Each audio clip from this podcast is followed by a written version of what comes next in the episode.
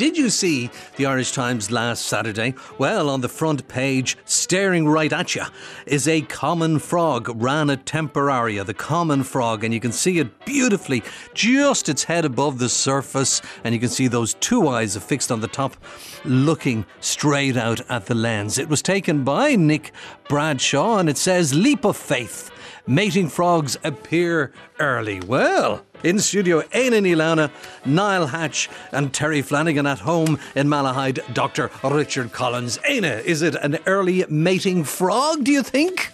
Well, Brahanjay, it depends like everything else. I, I used to do a survey for years and years and years called the Green Wave, where we had people from all around the country sending us in various signs of spring, and one of them was frogs, mm. leaves on trees, different things like this. And we'd started on the 1st of February, and there was always frogs already mating in Cork and Kerry because spring began earlier down there, whereas it took longer as it went around the coast, and eventually the last place where the frogs woke up and were at it was actually in Cavan and Monaghan, which could have been well into March. So it depends on where you are. So this one was taken in South County Dublin, but you know we'd have to see when were they there last year. It's it's well into February. It's been a warm winter.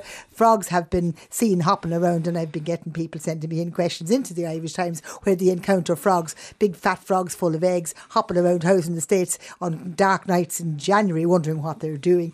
I was saying perhaps they were on the town, but um, everything is all up in a heap. We've had such a mild winter, very, very few frosty days, and it's temperature that wakes them up. So if the water temperature is warm enough, the frogs will come out. They'll go to their mating ponds where they have mated every year for the last couple of years or whenever, and wait for things to happen. So that's what your man is doing, looking out. Whether it's a male or a female, you don't know.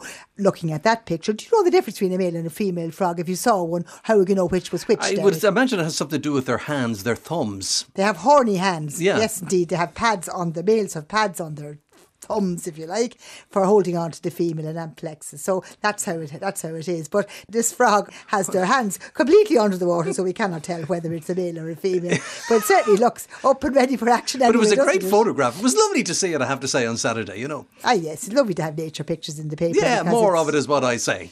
Absolutely. Uh, whenever I see a picture of wildlife, be it a bird or a frog or a mammal or whatever, on the front of a newspaper, it catches my eye more so than anything else, more so than any celebrity, let's say, or sporting event.